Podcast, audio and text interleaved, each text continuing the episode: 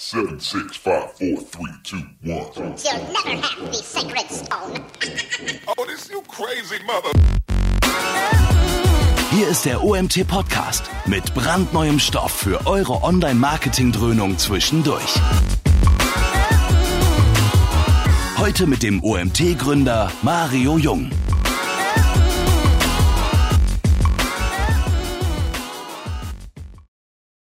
Ja, willkommen zu unserem nächsten Webinar hier beim OMT.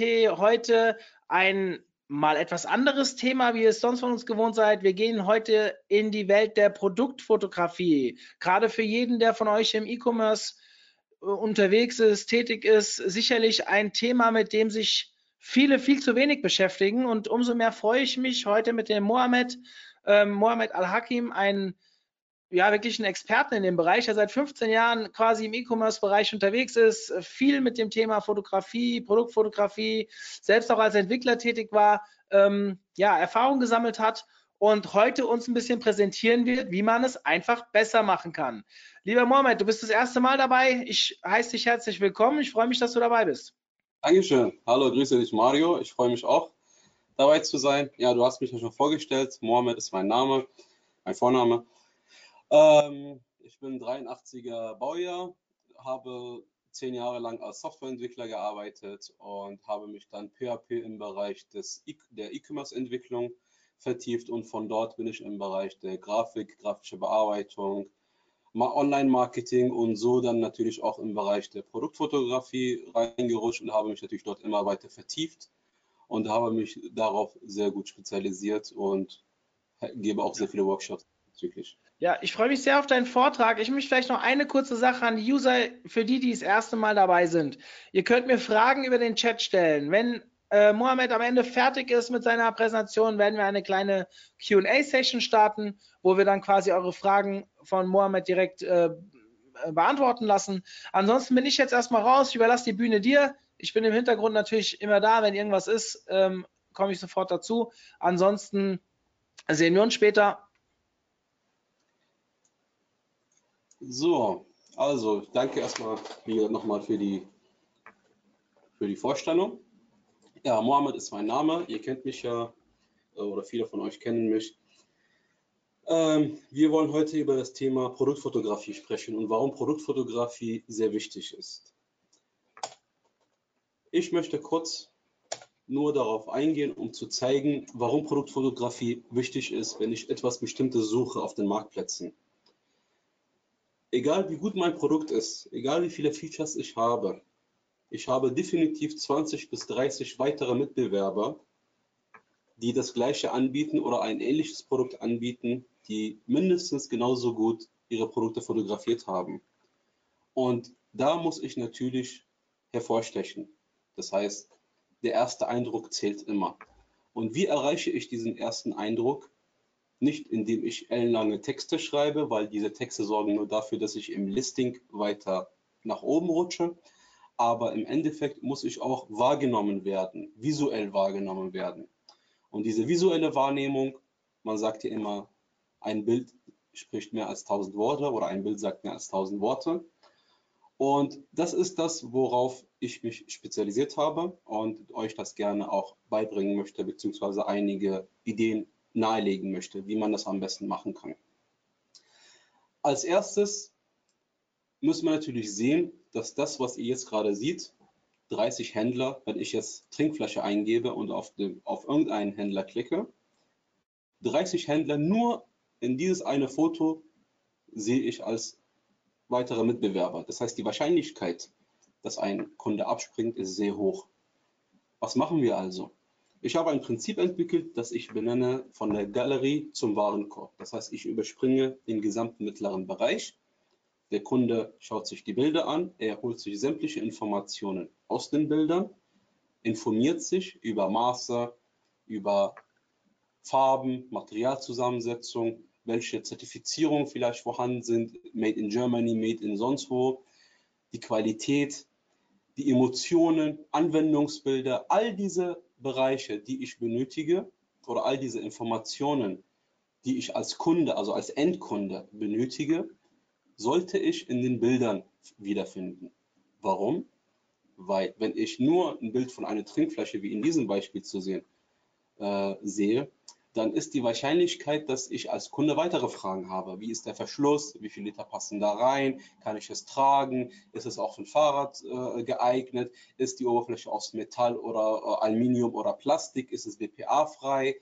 Und, und, und, und, und. Hat es ein Fruchtsieb? Und noch viele weitere Fragen.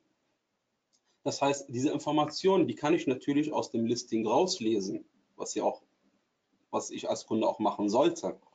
Aber genau dort lauert die Gefahr, Cross-Selling. Amazon ist natürlich sehr stark darauf fokussiert, so viel wie möglich Werbung auszuspielen. Und das müssen wir umgehen, indem wir sagen, von der Galerie zum Warenkorb. Das heißt, ich sehe alle Informationen, die ich benötige und klicke direkt zum Warenkorb und kaufe das Produkt, ohne unnötig nach unten zu scrollen und ohne mich der Gefahr zu begeben, einen anderen Händler anzuklicken und eventuell dann von diesem Kauf abzuspringen und einen anderen mache ich dadurch reich. Und genau das möchte ich nicht. So, Teil 1 des Workshops ist, was benötige ich für Produktfotografie? Ich habe dazu, dazu, natürlich auch ein Video vorbereitet, den ich euch auch gleich abspielen werde. Ich habe leider aus Zeitgründen nicht geschafft, das sauber auszuschneiden, aber das ist kein Problem. Also wir werden uns das zusammen anschauen und dann auch zusammen sehen, was wichtig ist, um ein Set aufzubauen und um ein äh, äh, sauberes Produktlisting darzustellen. So, das Video ist hier.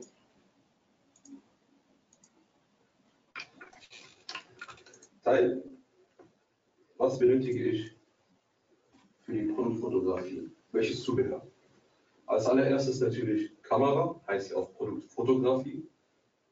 Übrigens Fotografie bedeutet Foto und Graphie, das heißt Licht malen aus dem Altgriechischen, aus dem Latein, nur so als nebenbei Info.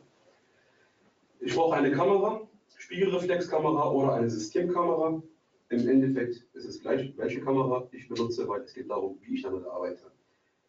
Ich rate immer davon ab, Telefone, Handys oder sonst was in der Richtung zu nehmen, da die äh, Sensoren wesentlich kleiner sind und ich habe nicht so eine breite Erweiterungsmöglichkeiten, um das Ganze professionell ausüben zu können. Ich muss an dieser Stelle sagen, dass eine Kamera, also eine Spiegelreflexkamera, das fünf- bis zehnfache Sensorgröße hat als ein Handy. Also ein Handy, das wäre die Linse, und darunter sitzt dann der Sensor. Und der Sensor ist viel zu klein. Und der Sensor, das ist das, worauf das ganze Licht projiziert wird und die Bildinformationen dort abgebildet werden. Und ein Kamerasensor ist ungefähr 5 bis 6 Zentimeter groß. Das heißt, es kommt viel mehr Licht rein. Und wir beschäftigen uns hier mit der professionellen Produktfotografie. Das heißt, wir wollen auch wirklich sehr viel Umsatz erzielen im E-Commerce und wir wollen uns auch dementsprechend abheben von den Mitbewerbern, besonders von den chinesischen Mitbewerbern. Ich bin ein Canon-Fan, wie man sieht. Aber es gibt natürlich auch andere Hersteller wie Nikon, Sony und wie die alle heißen. Und zum zweiten Teil wäre dann natürlich die Linse oder die Objektiven. Was benötige ich als Objektiven? Ich fotografiere auch sehr viel Schmuck oder Ohrketten, äh, Halsketten, äh, äh, Ringe, Armbänder und auch kleine Produkte. Dafür braucht man immer ein Makroobjektiv. Ein Makroobjektiv vergrößert das Produkt in 50-fach, in 100-fach oder noch mehr. Das heißt, wenn ich als Beispiel so einen Akku fotografiere oder die Pins von einem Akku oder etwas ganz Kleines, ganz Detailliertes, dann kann ich das vergrößern in hundertfacher Auflösung. Dafür brauche ich einen Makroobjektiv. Des Weiteren habe ich natürlich auch große und sperrige Produkte, die wesentlich größer sind, die ich nicht einfach fotografieren kann mit der normalen Linse. Dafür gibt es den Weitwinkelobjektiv. Die muss man nicht unbedingt haben. Also wenn du zum Beispiel äh, nur Schuhe fotografierst oder der andere nur Schmuck fotografiert oder der andere nur Autos fotografiert, dann empfiehlt es sich natürlich immer auf das jeweilige Objektiv zu wechseln und auch dort zu bleiben, weil ihr werdet das andere natürlich nicht brauchen. Wenn ihr Autos fotografiert, braucht ihr kein Makro oder umgekehrt. Dann habe ich natürlich meinen Allzweckobjektiv, meine Allzwecklinse. Das ist äh, äh von, von Canon direkt. 2405, das heißt, ich decke fast alles Mögliche damit ab. Um einen Vergleich zu bieten, Äh, das hier von Tamron fängt bei 10 mm und geht hin bis 24 mm. Das wäre dann quasi, um zu zeigen, wie weit ich mit einem Weitwinkel arbeiten kann. Ein Weitwinkel könnte ich also quasi fast 180 Grad horizontal und fast 180 Grad vertikal fotografieren. Das ist der Vorteil einer Weitwinkellinse. Ähm, Thema Beleuchtung. Thema Beleuchtung ist natürlich sehr wichtig, darüber streiten sich die Geister. Ich bin nach jahrelangen äh, Tests und Übungen zum Entschluss gekommen, man kann sowohl als auch arbeiten. Um das Leben aber einfacher zu gestalten, habe ich mir zwei große äh, Blitzanlagen äh, beschafft, da ich auch sehr viel im Studio fotografiere. Ich habe natürlich aber auch eine, ein, ein Blitzgerät, was ich auch benutze, wenn ich zum Beispiel aus Haus fotografiere, also Outdoor-Fotoshooting. Das ist ganz einfach. Man schaltet es an, dann wählt man aus, was für ein Lichtmodus oder wie stark die Blitze sein sollten und dann drückt man einfach drauf warte bis es rot leuchtet. Und dann habe ich die entsprechende Beleuchtung. Das kann ich drehen und wenden, wie ich möchte. Also das zeigt immer in diese Richtung zu der Kamera. Das heißt, ich brauche starkes Licht, so äh, äh, verlege ich das in die Richtung. Oder nach oben, ich möchte eine natürliche Streuung des Lichtes haben. Oder natürlich, wenn ich weiter hinten will, ich brauche nur ganz dezent etwas. Oder ich kann es auch so schräg halten. Ich habe verschiedene Möglichkeiten. So, was benötige ich noch? Richtig, Handschuhe. Das ist das A und das O. Jetzt, jetzt würde natürlich der eine sagen, ich kann mit Photoshop arbeiten, ich kann das wegretuschieren. Aber, jetzt haben wir hier, kannst du anzoomen, wir haben hier einen kleinen Knopf mit Reflexion. Gehe ich jetzt mit dem Finger drauf, habe ich unter Umständen sehr, sehr starke Fingerabdrücke. Die kriegt man nicht so leicht raus.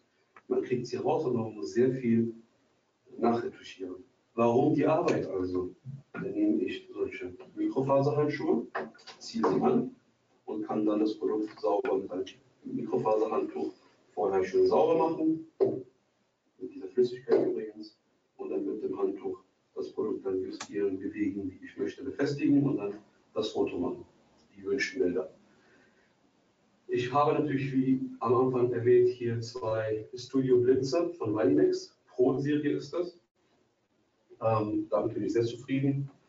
Äh, gerade wenn ihr sehr viel fotografiert, empfehle ich euch, äh, gerade im Studiobereich, euch zwei große äh, Studioblitze zu beschaffen. Die helfen ungemein.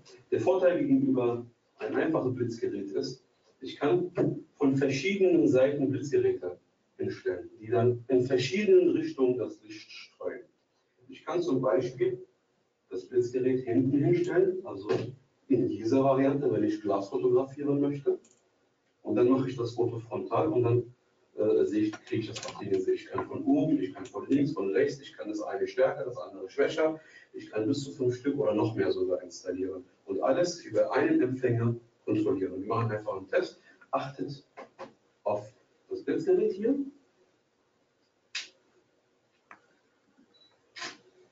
Und wie ihr gesehen habt, haben wir gerade ein stimmendes. Ich mache es nochmal.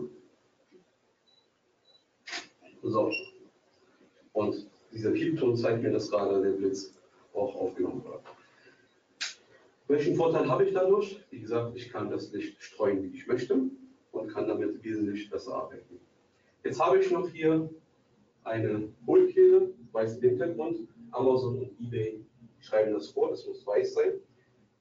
Das wird natürlich alles rausgeschnitten in Photoshop, aber um eine natürliche Lichtreflexion zu bekommen, benutze ich so einen weißen Hohlkopf und Hohlkehle, das gesagt, sorry. Oder ein weißes Tuch als Hintergrund über ein Stativ befestigen, geht auch. Und wenn ich natürlich Modelfotografien habe, dann habe ich auch diverse Hintergründe, die ich dann auch installieren kann, aufhängen kann mit äh, Christmas oder mit äh, Beleuchtung oder was auch immer, damit halt die Atmosphäre auch sehr schön aussieht.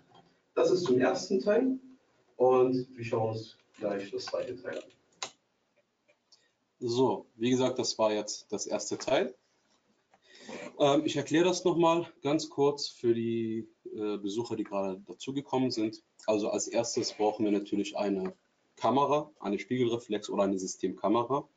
keine Handykamera oder egal wie gut diese Kameras auch sein mögen, bald gibt es die mit 20 Linsen hinten am iPhone 20 oder wie auch immer. Also es sollte eine wirklich eine gute Kamera sein, um die äh, Produkte auch sauber zu fotografieren. Blitz, also oder viel Licht, Softboxen oder halt eine Blitzanlage, je nachdem, was man gerne fotografieren möchte. Ich benutze beides, je nachdem, was für eine Anforderung ich habe. Weißer Hintergrund, Hohlkehle oder einfach ein weißes Tuch. Hauptsache es ist weiß, dass man das später dann rausschneiden kann. Also jetzt, wenn ihr zum Beispiel irgendwas Rotes fotografiert, ja, dann sollte euer Hintergrund nicht rot sein oder hellrot sein, weil dann äh, könnt ihr das nicht sauber bearbeiten. Stativ habe ich jetzt im Video nicht gezeigt. Im zweiten Teil zeige ich das. Stativ ist natürlich sehr wichtig, gerade wenn ihr ein bestimmtes Produkt immer aus der gleichen Perspektive fotografieren möchtet, aber von verschiedenen Ansichten zeigen wollt. Das heißt, ein Stativ ist immer ungemein wichtig, gerade wenn ich äh, Zoombilder machen möchte. Ich fotografiere einmal von außen und dann zoome ich nochmal rein, gleiche Perspektive und mache nochmal äh, die Detailaufnahme. Ist sehr wichtig. Die Objektive habe ich ja gerade auch kurz angesprochen. Und in der Regel habe ich immer drei Objektive dabei, zwei Kameras, gleiche Bauform. Falls die eine Kamera kaputt geht, kann ich die Arbeit immer weiter ausführen. So.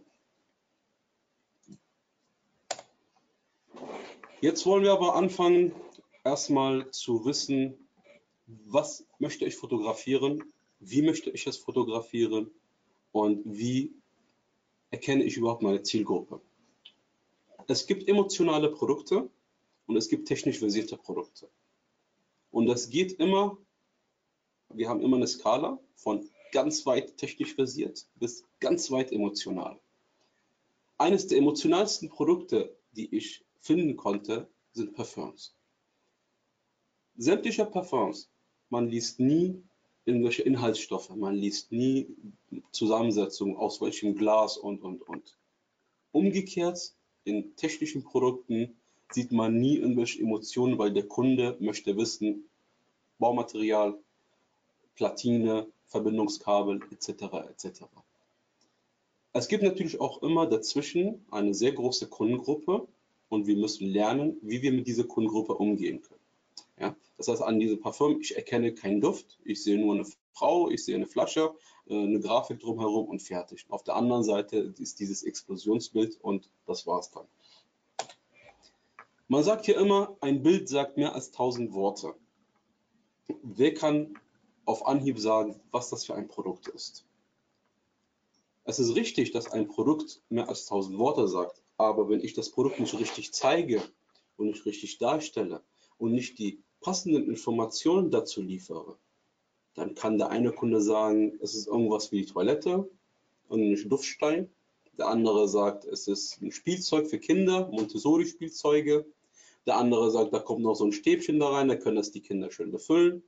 Und irgendjemand kommt dann vielleicht doch auf die Idee, aber nur weil er es kennt, um zu sagen, das ist ein Zedernholz gegen Muttenschott, was man im Schrank aufstellt. Das heißt, es ist richtig, dass ein Bild mehr als 1000 Worte sagt, aber ich muss das Bild auch dementsprechend so bearbeiten, dass der Kunde auf einem Schlag versteht, worum geht es. Ja, weil wir wissen immer, gerade hier sind ja nur Händler unter uns, der Kunde hat nie Zeit, er hat das nie richtig gelesen und wenn er es gelesen hat, hat er es nicht ganz verstanden. Gerade weil die Texte so lang sind und viele neigen auch gerne dazu, ein bisschen Keyword-Spamming zu betreiben ähm, das kenne ich halt allzu gut. Und da will der Kunde nicht unbedingt lesen, äh, Herrengeldbörse aus Leder, äh, hat sieben Fächer, Scheinbörse, Geldbörse, Lederbörse. Das will er nicht, das kann er nicht verstehen. Das heißt, die Texte sind meistens für den Algorithmus, die Bilder sind für den Kunden und es ist eine Win-Win-Situation. Aber was ist das Produkt und wie, wie fotografiere ich das Produkt richtig und wie stelle ich es ansprechend dar, dass der Kunde es versteht. Hier haben wir eine Mischung aus Produkt und aus Emotion, Texte, Kundenmeinung, sehr wichtig, gerade wenn wir einige positive Rezensionen haben, immer mit reinbringen. Das Produkt ist ein Naturprodukt, also sollte auch dementsprechend die Natur im Hintergrund sein. Ist es ein Produkt fürs Camping zum Beispiel, dann sollte ich dieses Campinggefühl, dieses Outdoor-Gefühl haben. Ist es ein Autoreifen, dann äh, sollte ich vielleicht das Thema Sicherheit im Vorfeld behalten.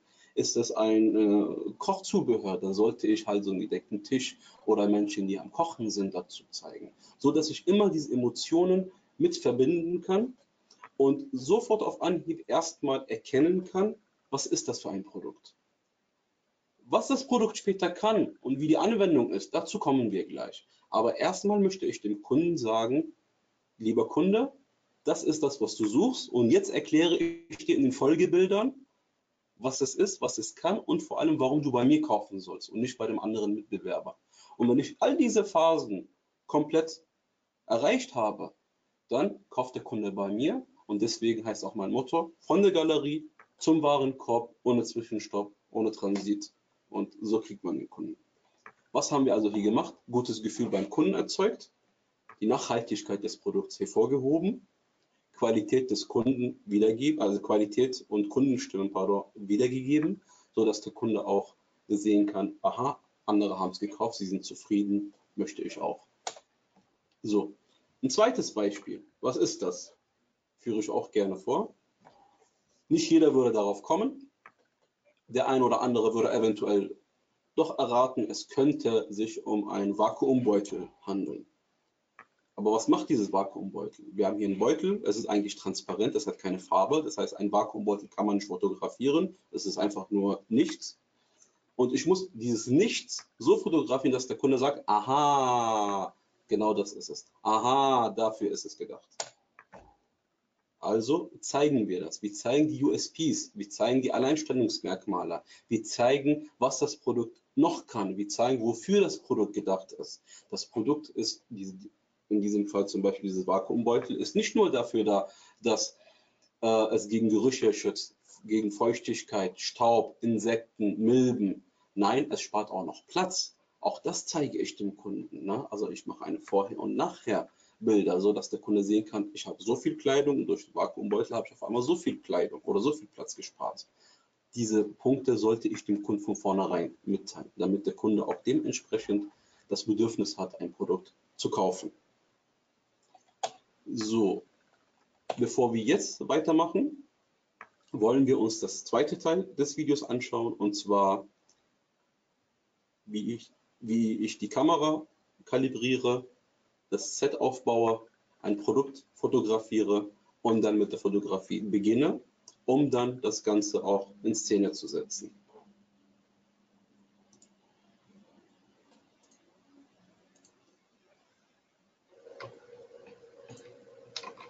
Zweiter Teil. Wie fotografiere ich? Professionelle Produktbilder. Ich erkläre jetzt hier Stativ, Kamera, Aufbau, Konfiguration, Beleuchtung, Produktaufstellung, Produkt erstmal die Grundreinigung, was ich ja vorhin auch erklärt habe. Das ist sehr wichtig. Und vor allem die Positionierung, um das erste Bild zu machen. Jetzt habe ich natürlich mit dem Stativ Grundvoraussetzungen für Produktfotografie. Wenn ich bestimmte Bilder aus der gleichen Perspektive benötige, würde ich das niemals freihändig hinkriegen. Deshalb immer über ein Stativ arbeiten. Später kann man dann freihändig fotografieren. Ich habe jetzt die Bilder so positioniert, nachdem ich meine Mitbewerber analysiert habe. Es ist immer wichtig, die Mitbewerber zu analysieren, zu wissen, wie sie ihre Produkte fotografieren, damit man es auch besser macht. Das ist sehr wichtig. Weil wir wollen ja auch unbedingt auffallen. Wir wollen nicht einfach einer von vielen sein, sondern wir wollen derjenige sein, der dieses Produkt verkauft.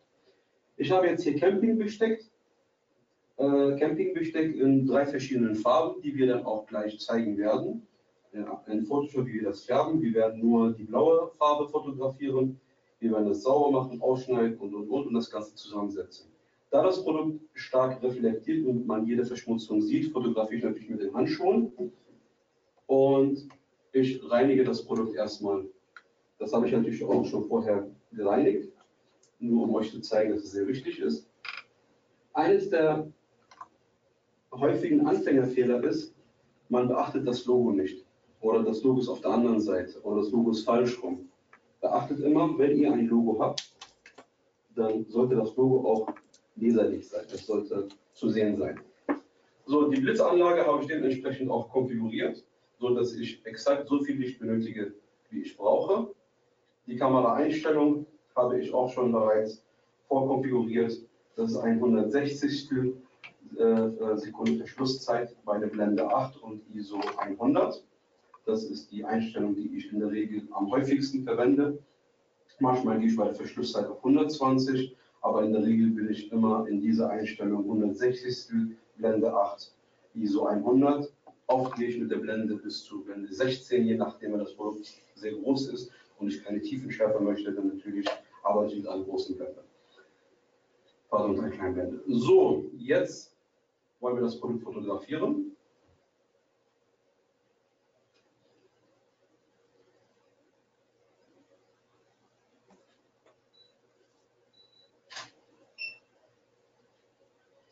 So, das erste Bild ist auch schon sehr gut.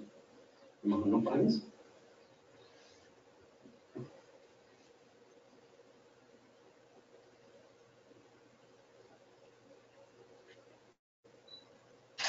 Und ihr seht, wie wichtig es ist, wenn man ein Stativ hat. Man hat wirklich sämtliche äh, Perspektiven, kann man immer mehrere Bilder aus einer Perspektive machen und so kann man mehrere Perspektiven anbieten und es sieht immer professionell aus. Ich mache jetzt die restlichen Bilder weiter und wir sehen uns gleich im dritten Teil, damit wir dann die Bilder zusammen bearbeiten, ausschneiden, montieren und auch die Färbungsfunktion vornehmen, weil wir wollen ja jetzt nicht äh, 300 verschiedene Campingbesteckfarben bearbeiten, sondern wir fotografieren eine der Hauptfarben aus dem RGB-Bereich, also Rot, Grün, Blau. Und darauf kann ich dann auf alle anderen Farben übergehen und kann dann somit auch die restlichen Farben bearbeiten. So, bis gleich. So, und diese Bilder werden wir uns auch gleich anschauen. Die habe ich nämlich schon hier fotografiert und bearbeitet. Und die Bearbeitung der Bilder werden wir gleich auch zusammensetzen, zusammen durchführen. So sehen die Bilder aus der Kamera aus und wir werden auch gleich die Bilder zusammen bearbeiten. Aber wir machen erstmal kurz hier weiter, damit wir auch wissen, was wir bearbeiten wollen, beziehungsweise wie mein Gedankengang ist, wenn ich ein Produkt fotografiere, was möchte ich in diesem Moment dem Kunden mitteilen. Das ist für mich sehr wichtig. Wir haben also gesehen, ich arbeite auch viel mit Icons oder viel mit Alleinstellungsmerkmalen. Die kleinsten Details hebe ich hervor, um dem Kunden wirklich alles zu zeigen, weil der Kunde kann es nicht sehen. Er sieht jetzt hier nur ein Produkt, ja, wie viele Anschlüsse hat es, wie viele USBs. Wenn ich es falsch fotografiere, dann sehe ich nicht, dass es drei sind. Und genau das Gleiche sollte ich dem Kunden auch zeigen. So. Warum achte ich darauf? Was ist daran so wichtig, dass die Bilder von vornherein eine, ein Szenario, eine Mitbewerbanalyse und, und, und durchlaufen, damit ich anfange zu fotografieren? Der Kunde soll so wenig wie möglich überlegen. Das heißt, der visuelle Match, der muss immer übereinstimmen.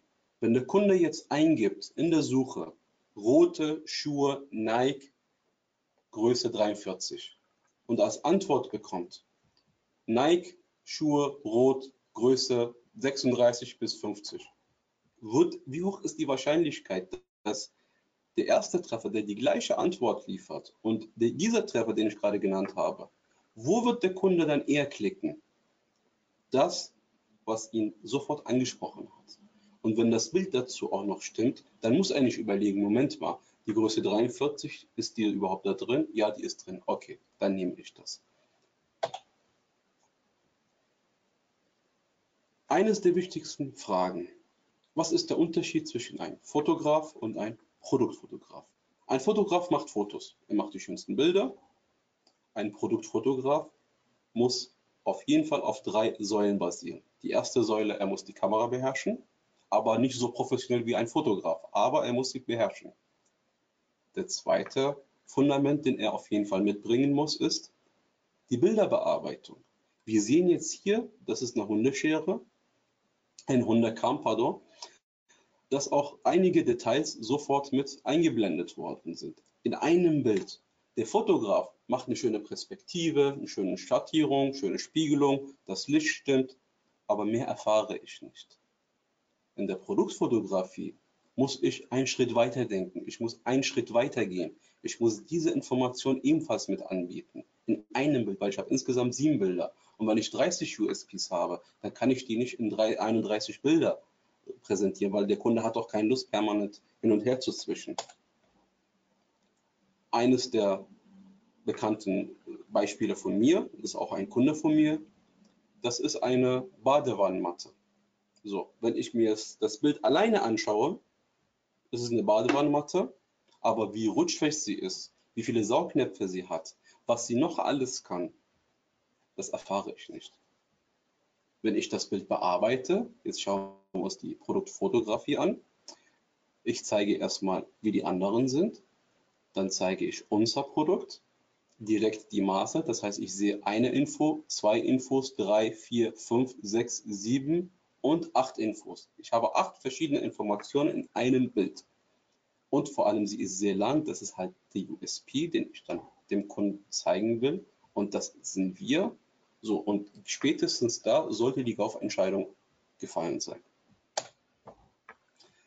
Der nächste Punkt des Visual Content Marketings ist, wie kann ich ein Produkt, was nicht unbedingt viele Informationen hat oder nicht viele USPs hat, trotzdem noch das aller, aller, allerletzte daraus kitzeln.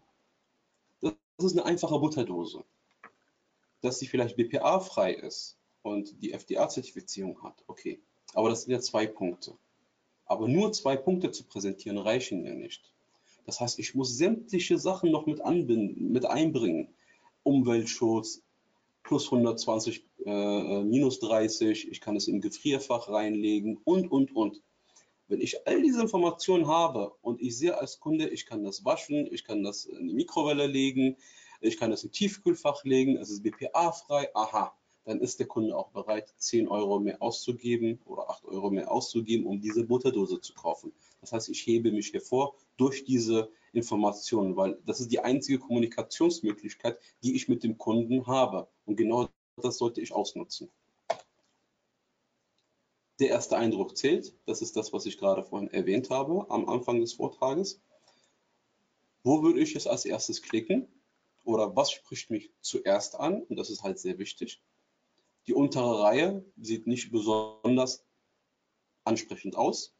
Die obere Reihe sieht wiederum wesentlich ansprechender aus. Ich sehe die Öffnung, ich sehe zum Beispiel in dem dritten Bereich hier die verschiedenen Möglichkeiten, wie ich es verschließen kann. Das heißt, ich habe direkt die Informationen. Hier ist es aus Edelstahl oder aus Stahl oder Aluminium. Es ist sehr sauber retuschiert, sehr sauber bearbeitet. Und es ist natürlich immer eine Grauzone. Amazon möchte die Bilder am besten so haben. Aber man kann auch einen Schritt weiter gehen. Es muss nicht unerlaubt sein, so wie dieser Herr hier, dass es irgendwann gesperrt wird. Aber es ist eine Richtlinie. Das heißt, wenn ich so ein Watersplash reinmache oder so ein Symbol zum Beispiel oder so ein Hero-Image indirekt auf das Bild noch mit abbilde, dann kann man da noch ein bisschen was rausholen. Man sollte immer natürlich einen Plan B haben, falls Amazon es doch sperren sollte, dann muss man natürlich auf diese Variante zurückspringen. Aber der erste Eindruck zählt und das ist halt wichtig. Das wollte ich euch gerne zeigen. So, jetzt haben wir ein Produkt, der ist fertig. Wir haben das vom Chinesen gekauft oder in Alibaba oder wo auch immer und jetzt wollen wir das fotografieren. Was machen wir also damit? Wenn ich das Produkt bekomme, ich muss es fotografieren. Das heißt, ich muss als erstes das Produkt selbst analysieren. Dann mache ich eine Mitbewerberanalyse. Was machen die Mitbewerber? Wie arbeiten die Mitbewerber? Dann erstelle ich ein Szenario und erst dann fange ich mit der Fotografie an. Die Fotografie basiert also quasi auf drei vorherigen Schritten, damit ich weiß, was ich fotografieren soll.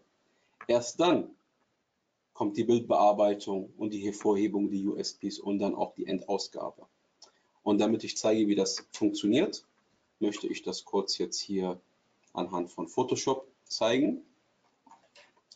Ich habe jetzt 1, 2, 3, 4, 5 Bilder fotografiert. Und jetzt wollen wir das Produkt in drei verschiedenen Farben gestalten und in drei verschiedenen Farben präsentieren. Das ist noch nicht fertig. Ich möchte hier kurz bewusst, habe ich das offen gelassen, um zu zeigen, wie man Produkte freistellt. Ich stelle gerne die Produkte mit den Faden frei. Das ist dieses Werkzeug in Photoshop. Und ich gehe jetzt hier rein.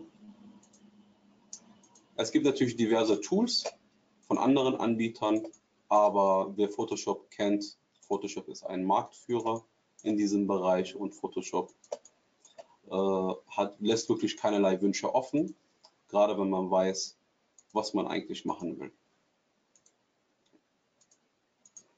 Bei den Faden habe ich die Möglichkeit, diese Kurven so präzise wie möglich anzugehen. Im Gegensatz zu den Werkzeugen Lasso und andere Werkzeuge kann ich hier sehr detailliert, und das werdet ihr gleich sehen, zack,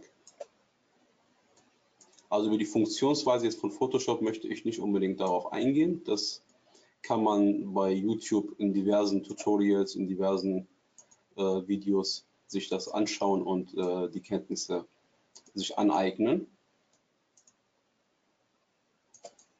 So, und wie ihr seht, die ganzen Kurven, weil die kriegt man normalerweise nicht sauber hin.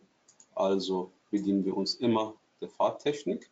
Das ist übrigens eines der saubersten Techniken außer jetzt bei Haare. Wenn wir jetzt äh, Unebenheiten halten, wie, wie Haare zum Beispiel, wenn ich Haare freistellen will, dann kann ich natürlich diese Technik nicht nutzen. Aber in der Regel fast alles andere, da kann man diese Technik wunderbar nutzen und man kann diese Technik auch äh, sehr gut anwenden. Wie ihr seht, ist es auch gleich fertig. Eines der wichtigsten Punkte, die man beachten sollte in der Grafik oder im Grafikdesign, immer so arbeiten, dass man die Daten immer und zu jeder Zeit wiederherstellen kann. Destruktives Arbeiten. Was ist das? Nehme mal an, ich habe jetzt irgendwo etwas falsch geschnitten, was ich gerade bewusst mache. Und dann fällt euch ein, oh, da stimmt was nicht. Das möchte ich gerne bitte wieder verbessert haben. So, würde ich diese Informationen löschen, würde ich nicht mehr drankommen. Das heißt, ich möchte das Ganze, müsste das ganze Produkt wieder neu fotografieren und müsste das ganze Produkt wieder neu freistellen, um exakt diesen Fehler nicht zu machen. Das nimmt natürlich sehr viel Zeit, deshalb arbeiten wir auch immer mit ebenen Masken. Also jetzt nur an diejenigen, die sich mit Photoshop nicht so ganz gut auskennen. So, und wie ihr seht, das ist jetzt fertig. Photoshop ist inzwischen recht günstig geworden. Also wenn wir uns die Preise anschauen bei Adobe, ich glaube es kostet zwischen 25 und 30 Euro monatlich. Also hier könnt ihr das, äh, ihr könnt euch auch die kostenlose Version 30 Tage lang euch das in Ruhe anschauen. Und wenn ihr dann der Meinung seid, es gefällt euch, dann könnt ihr, könnt ihr euch das natürlich auch holen. So, jetzt haben wir diese zwei Punkte oder diese zwei Produkte erstellt. Jetzt mache ich einfach eine Ebenenmaske und zack ist das Produkt freigestellt. Und so sah das vorher aus. Ich lösche das jetzt einfach mal. Ja, und dann ist es jetzt wunderbar ausgeschnitten. So, jetzt ist mir aber aufgefallen, ich habe diesen Bereich hier nicht mit, nicht mit freigestellt. Hier kann ich eine einfachere Methode nehmen. Ich drücke die Taste W oder hier Schnellwerk, äh, Schnellauswahlwerkzeug. Wenn ich das jetzt so mache, dann sieht das nicht so ganz sauber aus. So, er, nimmt, er geht immer wieder raus. Er wählt hier zum Beispiel zu viel aus. Ich kann das natürlich den restlichen Bereich rausnehmen, aber es sieht immer nicht schön aus. Deshalb immer Pfade und die Sache ist wirklich ganz schnell erledigt und schon kann ich das Produkt sauber freistellen. Und anzeigen. Jetzt sehen ja die Produkte immer so richtig glatt geleckt aus und glatt lackiert und die sehen ja richtig schön aus. Aber wir sehen jetzt hier einen Gelbstich zum Beispiel. Metall hat ja keinen Gelbstich. Das kommt hier durch, durch das Fotografieren. Wie kriegen wir das also raus? Auch da können wir so, auch das werde ich euch auch zeigen, so dass wir zum Beispiel die gelben Farben rausnehmen können und statt blau machen wir grün, rot und schwarz und das schauen wir uns jetzt an. Wir haben das Produkt jetzt freigeschnitten. aber wir haben es nicht bearbeitet. So, jetzt dupliziere ich diese Ebene mit strgj und benenne es in schwarz und die zweite benenne ich in rot. Diese hier deaktiviere ich und wenn ich jetzt ohne das Produkt zu retuschieren, weil wie ihr seht, ich habe hier einige Unebenheiten, ich möchte vielleicht auch das hier wegkriegen. Aber nehmen wir jetzt an, Quick and Dirty, ich möchte das, die Farbe ändern. Wie mache ich das? Das ist ganz einfach. Über die Farbton und Sättigung. Und dann kann ich zum Beispiel sagen, statt blau möchte ich rot haben. Also ich kann zum Beispiel hier die Farbe ändern. Aber das ist jetzt nicht die elegante Variante. Die elegantere wäre über Bild, über Korrekturen und über Farbe ersetzen.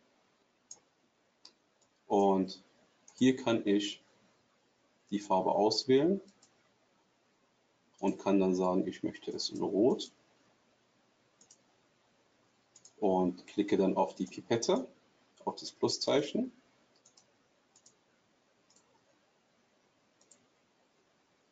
So, und wie ihr seht, habe ich direkt ein rotes Produkt gezaubert. Und es geht wirklich so einfach. So einfach geht das. Mehr muss man nicht können. So.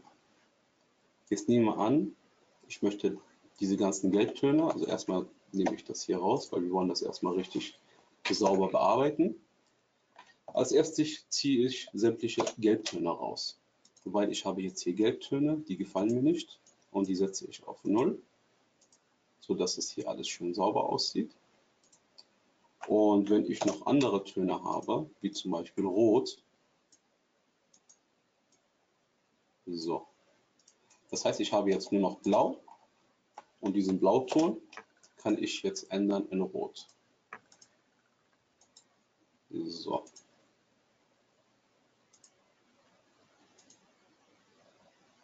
Ich zeige jetzt natürlich jetzt nicht die Funktionen in Photoshop detailliert, weil das würde den Rahmen sprengen. Wir haben natürlich nur eine Stunde Zeit und äh, viele würden dann eventuell gelangweilt werden, weil es dann doch sehr tief in die, in die, in die Tiefe geht. Aber so. Zack. Jetzt haben wir einmal in Rot und das gleiche machen wir dann auch in Schwarz. Bei Schwarz ist es ganz einfach. Ich setze einfach ein Filter oben drauf und das rote mache ich einfach ein bisschen dunkler. Ungefähr so sieht das aus. So, das andere mache ich ein bisschen heller, sodass es schön aussieht. Wunderbar.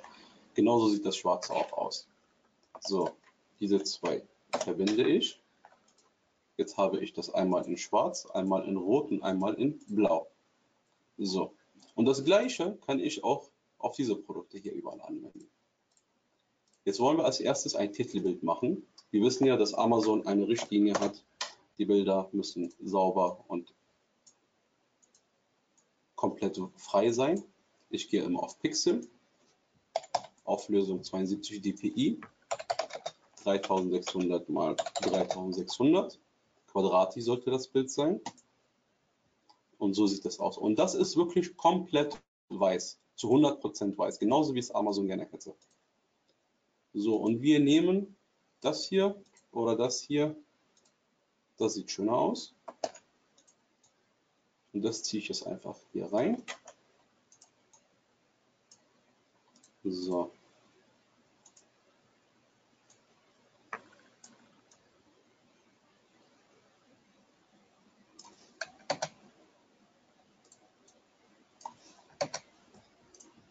Und das Bild möchte ich dann eventuell noch unten drunter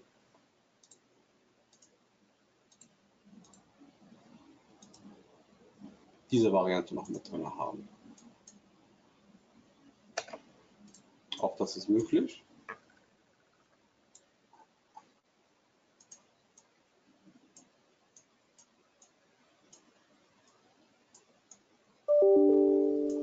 Dass ich dann als Kunde erkennen kann, dass ich das Produkt auch aufklappen kann, weil der Kunde würde hier suchen, Campingbesteck aufklappbar. So, jetzt haben wir diese zwei Bilder hinzugefügt, nachdem wir sie freigestellt haben. Und ich dupliziere oder beziehungsweise ich setze sie auf eine Ebene runter und dupliziere sie für die drei verschiedenen Grundfarben, die wir haben für Amazon. Einmal ist es die Farbe Rot und einmal ist es die Farbe Schwarz. Und bei der Farbe Rot würde ich dann, so wie gerade eben gezeigt, auf Farbe ersetzen klicken. Dann nehme ich die Grundfarbe raus, die ich später geändert, möchte, geändert haben möchte.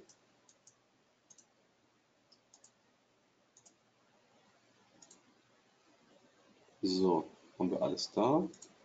Sehr schön.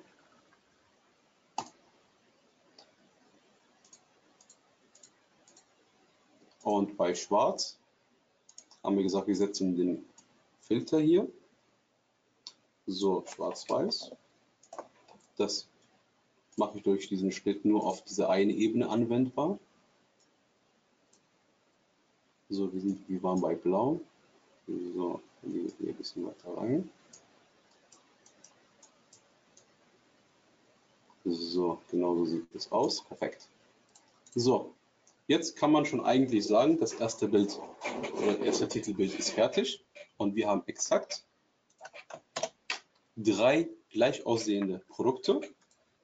Jetzt würde der eine oder andere sagen, wo, warum machst du keine Spiegelung, keinen Schatten oder sonst was? Ich bin überhaupt kein Fan davon, weil das Bild sieht im Handy ungefähr so aus. Vielleicht auch so, aber das war es dann auch. Wenn ich also nun in so einem kleinen Bild noch eine Spiegelung und noch eine Schattierung sehe, dann erkenne ich nicht, was gehört nun zum Produkt. Nur weil ich jetzt am Desktop arbeite, heißt es nicht, dass jeder Kunde am Desktop arbeitet, weil die meisten Kunden arbeiten über Mobile und suchen über Mobile. Und die Statistiken sagen, es sind ja 70, 65 bis 70 Prozent Mobile-Anfragen. Und damit wir diese Mobile-Anfragen auch bedienen können, müssen wir dementsprechend auch die Suchanfragen auch dementsprechend die Bilder bearbeiten. So, jetzt wollen wir diese Bilder auch in Szene setzen, um dem Kunden zu zeigen, wie das Ganze aufgebaut wird. Ich habe einige Produkte bereits vorbereitet.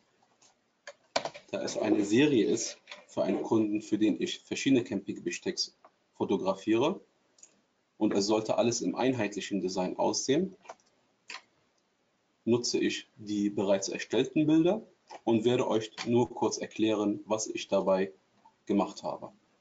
Hier haben wir ein Detailbild, darauf werde ich nochmal eingehen. Das ist zusammengeklappt und das ist unser Titelbild. So, dann haben wir immer eine Vorteile. Warum sollte ich bei dir kaufen und nicht bei einem anderen Händler? Was bietest du mir an, was der andere nicht kann? Und das muss ich auf jeden Fall zeigen. In diesem Falle würde ich diese Bilder eben Maske anwenden. Zack. Nebeneinander positionieren.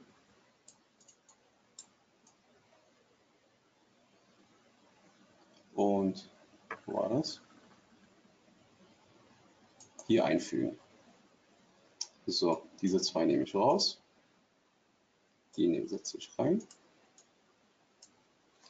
und schon kann ich dem Kunden zeigen, wie das Produkt aussieht.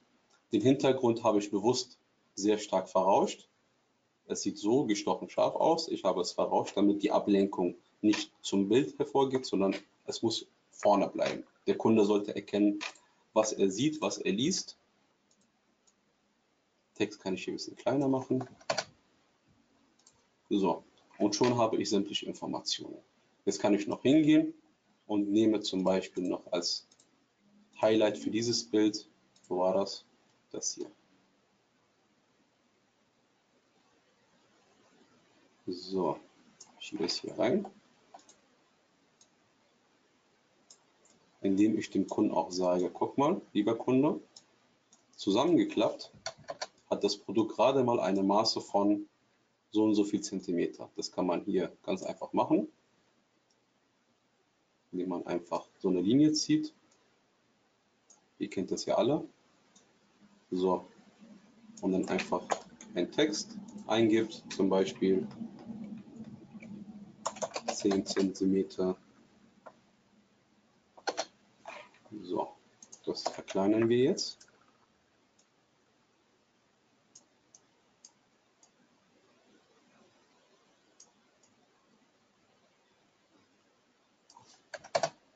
So, und schon habe ich direkt eine Information darüber, wie klein dieses Taschenmesser oder dieses Campingbesteck ist, wenn es zusammengeklappt ist. Und genau das gleiche können wir das auch hier machen. Und genau das gleiche machen wir es auch hier.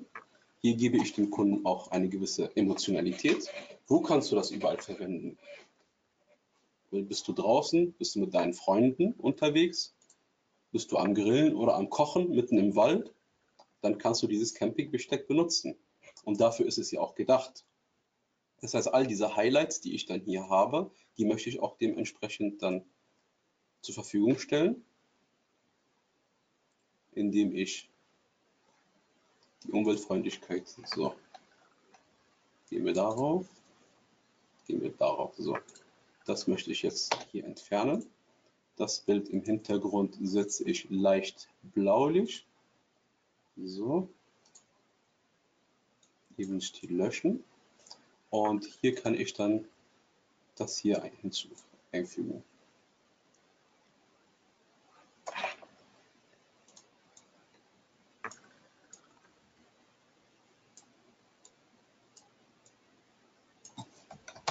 So, hier haben wir unser Besteck, was wir gerade fotografiert haben. Das hier.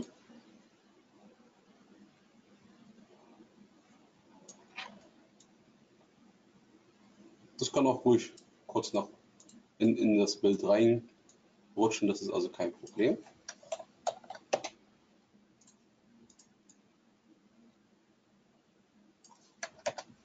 So, diese zwei Bilder, die fasse ich erstmal zusammen und möchte dort sämtliche Gelbtöne rausnehmen, damit ich das Bild gleich bearbeiten kann für die anderen Farben. So, hier habe ich noch eine kleine Unsauberheit. Das ist der Pinsel oder der Kopierstempel. Und ich kann rein theoretisch jetzt hier ganz leicht das rausretuschieren.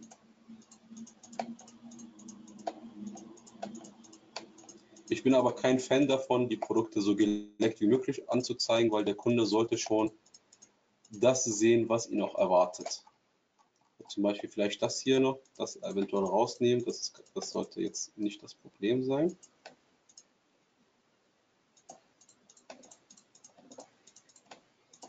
Diese Linien, weil in einem Produkt, was reflektiert, hat man immer.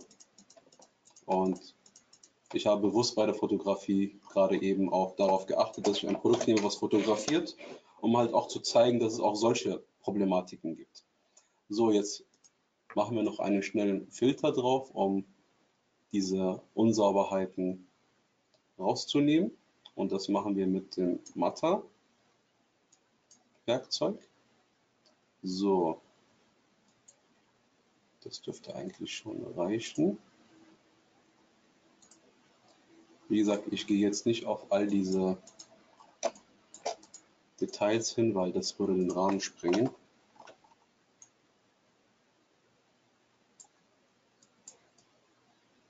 So, wir haben jetzt hier die Oberfläche komplett schön glatt gemacht. Wir haben hier die Oberfläche glatt gemacht und das sieht einfach viel schöner aus als vorher. Hier können wir jetzt noch einen Schatten hinzufügen. Zwei Möglichkeiten gibt es. Einmal Doppelklick, Schatten hinzufügen, nach unten verschieben und dann einfach die Größe so machen, die Transparenz raus das wäre die eine Variante, das ist die einfachste Variante. Ich mag das aber nicht so ganz, da ich gerne noch eine Spiegelung hinzufügen möchte. Ich dupliziere das Bild und die unterste Ebene setze ich noch weiter runter. Das soll wie eine Reflexion, äh, wie, eine, wie eine Spiegelung aussehen. So.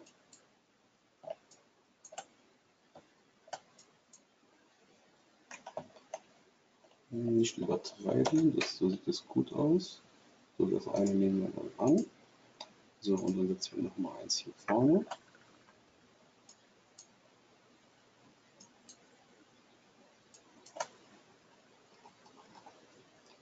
So. Und das wir schön einen kleinen leichten Filter noch oben drauf.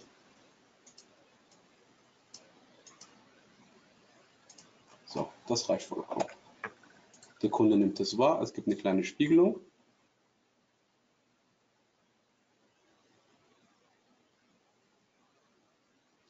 Könnt ihr mich alle noch hören?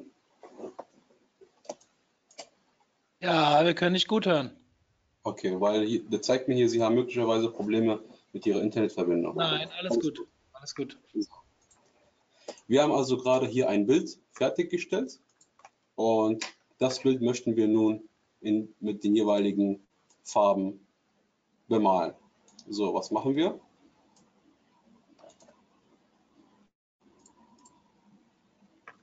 Ich dupliziere es in, für Rot und ich dupliziere es nochmal für Schwarz. Ich benenne es auch Rot und hier benenne ich es auch Schwarz. Ups, sorry. So, das nehme ich raus, das nehme ich raus und ich gehe jetzt auf das Rote. Farbe ersetzen, wie gerade eben schon gesehen. Einfach was Blaues. Und ich möchte die rote Farbe haben.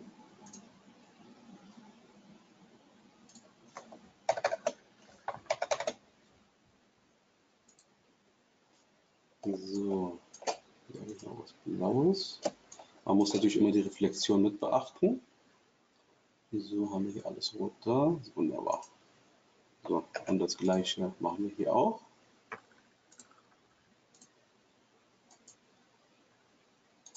Vorher natürlich die Ebene duplizieren. So, Farbe ersetzen. Genau das gleiche nochmal.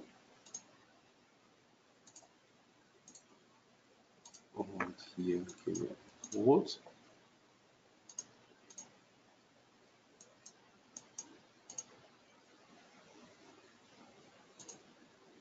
So, bis, bis wir wirklich keinen Blauton mehr haben. Wir können natürlich hier die Toleranz runtersetzen, so dass wir ein bisschen mehr klicken. Wir müssen gucken, wo wir, so, das ist ein sehr schöner Farbton. So, damit das auch schön aussieht, duplizieren wir auch diese Ebene.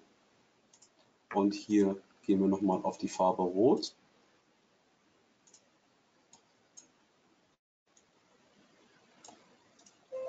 um das wie so eine Art Kacheleffekt zu zeigen beim Kunden. Natürlich sehe ich jetzt gerade, der Rahmen ist auch blau. Hier mache ich den Rahmen dann auch richtig knallrot. Und schon so habe ich jetzt zwei verschiedene Produktbilder, eigentlich mit ganz wenig Klicks erstellt. Und hier genau das gleiche. Zack. Das heißt, im Endeffekt habe ich einfach mir die Arbeit erspart, indem ich die Produkte mehrmals fotografiert habe. Wenn ich weiß, wie ich sie zusammensetze und wie ich diese technischen Daten und alles, was ich brauche, in einem Bild hinzufüge, dann gelingt mir auch der Kauf. Genau das gleiche auch hier. Das sind einfach Texte, Bilder. Häufige Frage, wo kriege ich die Bilder her? Ich verrate euch heute etwas. Es gibt natürlich Agenturen wie Clipdealer, Agenturen wie Clipdealer. Hier kann man sich äh, ein Bild raussuchen. Zum Beispiel nehmen wir mal Camping. Das kostet euch dann 10 bis 15 Euro pro Bild. Na, zum Beispiel so ein Foto als Beispiel. Das kostet euch in einer vernünftigen Auflösung 15 Euro brutto. Aber wofür? Es gibt auch Pixabay. Und jetzt lesen wir uns einfach mal an, äh, lesen wir uns mal durch, was Pixabay überhaupt schreibt. So, Pixabay ist eine kreative Community, die Bilder und Videos frei von Urheberrechten, bitte genau beachten, frei von Urheberrechten mit anderen teilt. Alle Inhalte werden unter der Pixabay-Lizenz veröffentlicht, was eine sichere Verwendung selbst für kommerzielle Zwecke ermöglicht. Und das Beste, eine Quellangabe ist freiwillig. Das heißt, keine Quellangabe, frei von jeglichen Urheberrechten und das Beste auch noch für kommerzielle Zwecke geeignet. Was wollen wir noch also? Dass dann entsprechend die Auswahl nicht so groß ist, ist verständlich, weil wer möchte komplett kostenlos, frei und sonst was alles anbieten. Aber man muss immer drum herum denken. Also wenn ich jetzt irgendwas mit Camping anbieten will, dann werde ich nicht unbedingt viel was mit Camping finden. Zum Beispiel, ich könnte so ein Bild nutzen, um dann hier einen Löffel zu zeigen, wenn du am Grillen bist, am Strand, diese Ambiente, dieses Feeling, dann denk dran, du brauchst noch so ein Campingbesteck. Und nur um auf dieses Camping, ach, das ist doch ein perfektes Bild, dafür würde ich sogar Geld bezahlen. Was wollen wir mehr? Das Bild ist kosten, komplett kostenlos. Das kann ich ganz normal so verwenden. Die Auflösung 5700 Pixel mal 3800, also wirklich beachtlich. Es gibt sehr gute Qualitäten und vor allem auch hier, wenn man diese typischen Emotionenbilder nutzen will. Sowas, sowas, das hier. Das sind alles, das sind, das sind diese typischen Bilder, die richtig viel Geld kosten und die sind hier kostenlos. Die meisten Anbieter, die hier ihre Bilder vermarkten, wollen einfach dadurch bekannter werden. Und so kriegen sie halt weitere Aufträge und werden dadurch auf kommerzielle Art und Weise bekannt. Und das ist quasi für sie diese Einstiegmöglichkeit. Und genau das nutzen wir, indem wir einfach hier die verschiedensten Varianten benutzen. Hier kann man wunderbar jetzt die Werbung Feel Free mit, mit unserem Campingbesteck als Beispiel. Ne? Und so habe ich direkt die gesamte Emotion bei einem Sonnenuntergang, fröhliche Menschen, vor allem sie haben gerade schön gegessen, weil sie haben unser Campingbesteck. So, das ist erstmal kurz zusammengefasst. Ich, ich bin natürlich jetzt nicht auf alle Details eingegangen, weil es würde, wie gesagt, den Rahmen sprengen. Also ich könnte darüber monatelang sprechen, nur um euch zu zeigen, was ich momentan so als Projekte habe. So, zum Beispiel, das ist jetzt nur eines der Produkte oder eines der Projekte, an dem ich jetzt gearbeitet habe. Das ist ein Reinigungsprodukt für die Ohren, sehr hochwertig und muss auch dementsprechend sehr hochwertig gezeigt werden. So, damit ihr es seht, das sind zum Beispiel alles Produkte, die mit Makroobjektiv fotografiert worden sind, weil sie einfach winzig sind. Die sind wirklich so klein. Ja. Und das muss natürlich dementsprechend auch qualitativ gezeigt werden.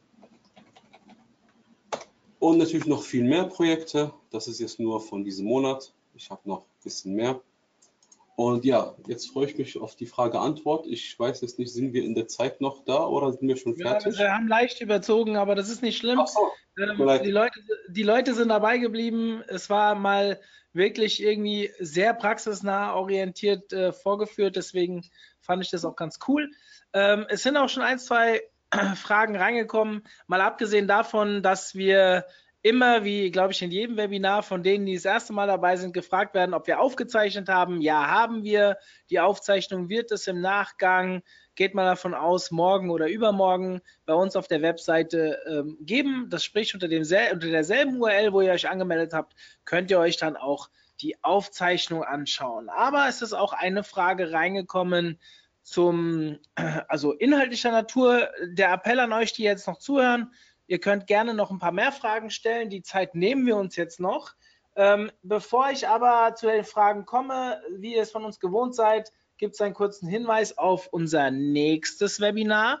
Und das nächste Webinar findet, Entschuldigung, ähm, unser nächstes Webinar ist ähm, ausgerichtet auf das Thema Inbound Marketing. Zehn Tipps zum erfolgreichen Start mit Inbound Marketing, gehalten von meinem Geschäftsführerkollegen Sascha. Den haben wir schon seit, glaube ich, jetzt drei Jahren nicht mehr gehört bei uns in der Webinar-Welt. Äh, und ja, ich freue mich sehr, dass er sich mal wieder die Zeit genommen hat, einen Vortrag vorzubereiten. Er ist bei uns in-house der absolute Inbound- und HubSpot-Experte und wird dann euch ein bisschen was dazu erzählen. So, Mohamed, jetzt kommt die erste Frage. Wir möchten einen Teller mit Goldrand fotografieren. Wie bringen wir das glänzende Gold am besten zur Geltung?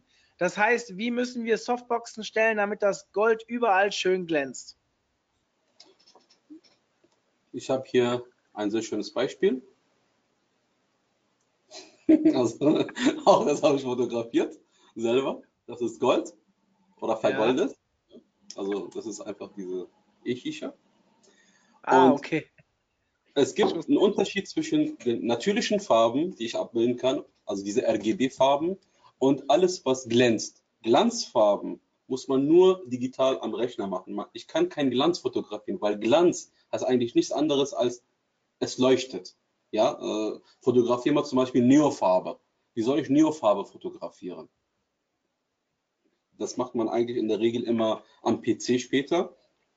Äh, man fotografiert es halt von den verschiedenen Perspektiven und die goldene Farbe wird dann später äh, in Photoshop noch mal ein bisschen bearbeitet, so dass es auch so diesen leichten Glanzeffekt hat. Ansonsten, wir können uns einfach mal so einen kleinen Quick and Dirty Trick anschauen. Das ist immer Glanzeffekt Photoshop. So, weil Google hilft ja extrem viel und in der Regel reicht so ein Glanz in der Regel immer aus. Ja? Wenn ich das zeige, dann sieht der Kunde, aha, es glänzt, weil Glanz ist ja auch immer abhängig davon, von wo ich aus gucke. Ne? Also gucke ich so, dann glänzt es in der Richtung, gucke ich in die Richtung, glänzt es von der anderen Richtung.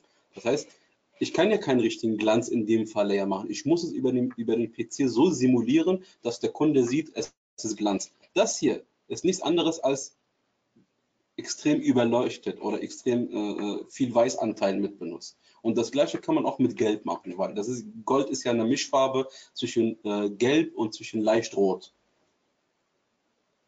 Hm.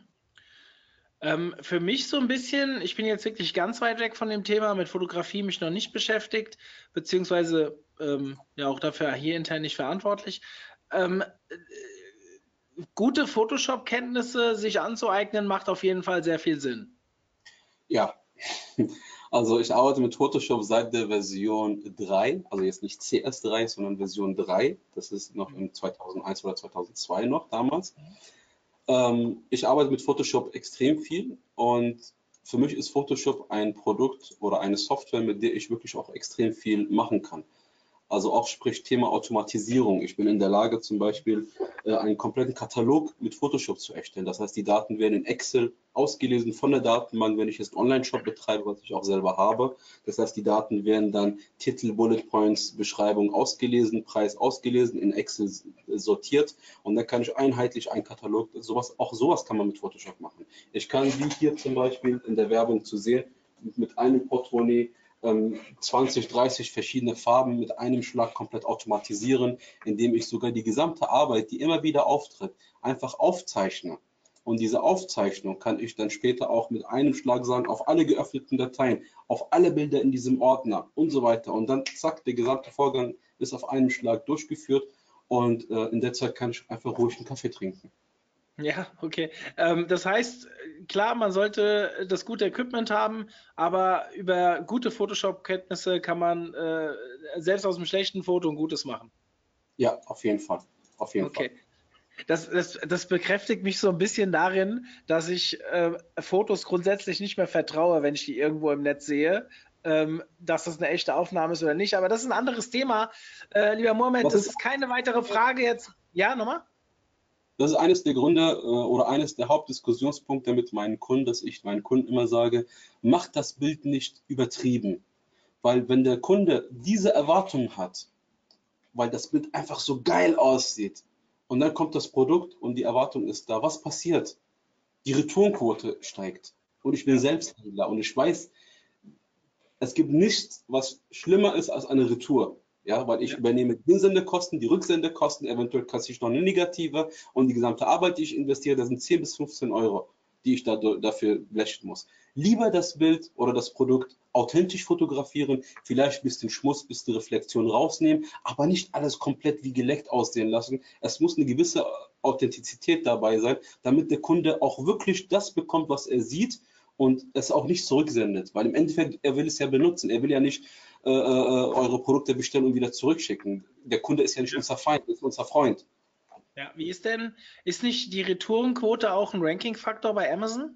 Ja, selbstverständlich, bei allen Plattformen. Ja, okay. Also ich bin an dem Thema nicht ganz so tief drin, wie ihr wisst, aber ich habe mal gehört, dass je mehr äh, ein Produkt zurückgeschickt wird, desto eher wirst du auch nach unten gerankt bei Google, äh, bei, bei Amazon. Das wird deaktiviert, äh, bis man einen Massenabgleich einreicht. Ja, ja, ja. Okay. Also deswegen umso wichtiger, keine falschen Erwartungen schüren. Lieber Mohamed, es ist keine weitere Frage reingekommen. Ich glaube, du hast es wirklich sehr, sehr gut und kleinlich vorbereitet, auch die Videos im Vorfeld vorbereitet. Sowas habe ich selten gesehen. Dementsprechend habe ich mich sehr gefreut, dass du dir so viel Mühe gegeben hast. Und Mitarbeiterin, die extra früh gekommen ist, um das mit mir zu machen. Ja, herzlichen Dank an die Mitarbeiterin und ähm, vielen Dank an dich für deinen Vortrag. War echt toll. Ich hoffe, wir bleiben in Kontakt und ja, danke.